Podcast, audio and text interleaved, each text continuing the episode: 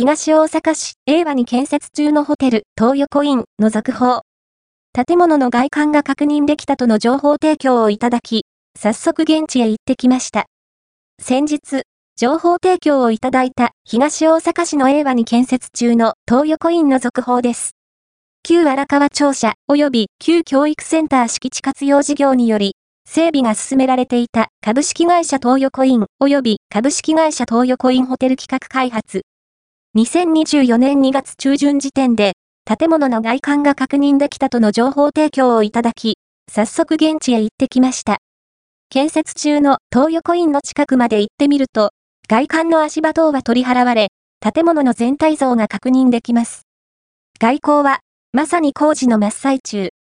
下の写真、駅の線路沿いも、まだ、現在も工事が進められています。東横インの西側にはかなり広いスペースがあります。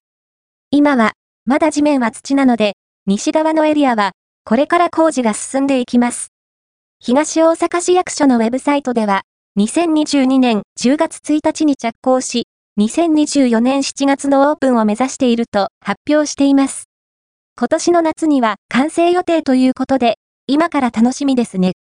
株式会社東横インの宿泊施設等整備スケジュールバイオ46用、匿名希望様、情報提供ありがとうございました。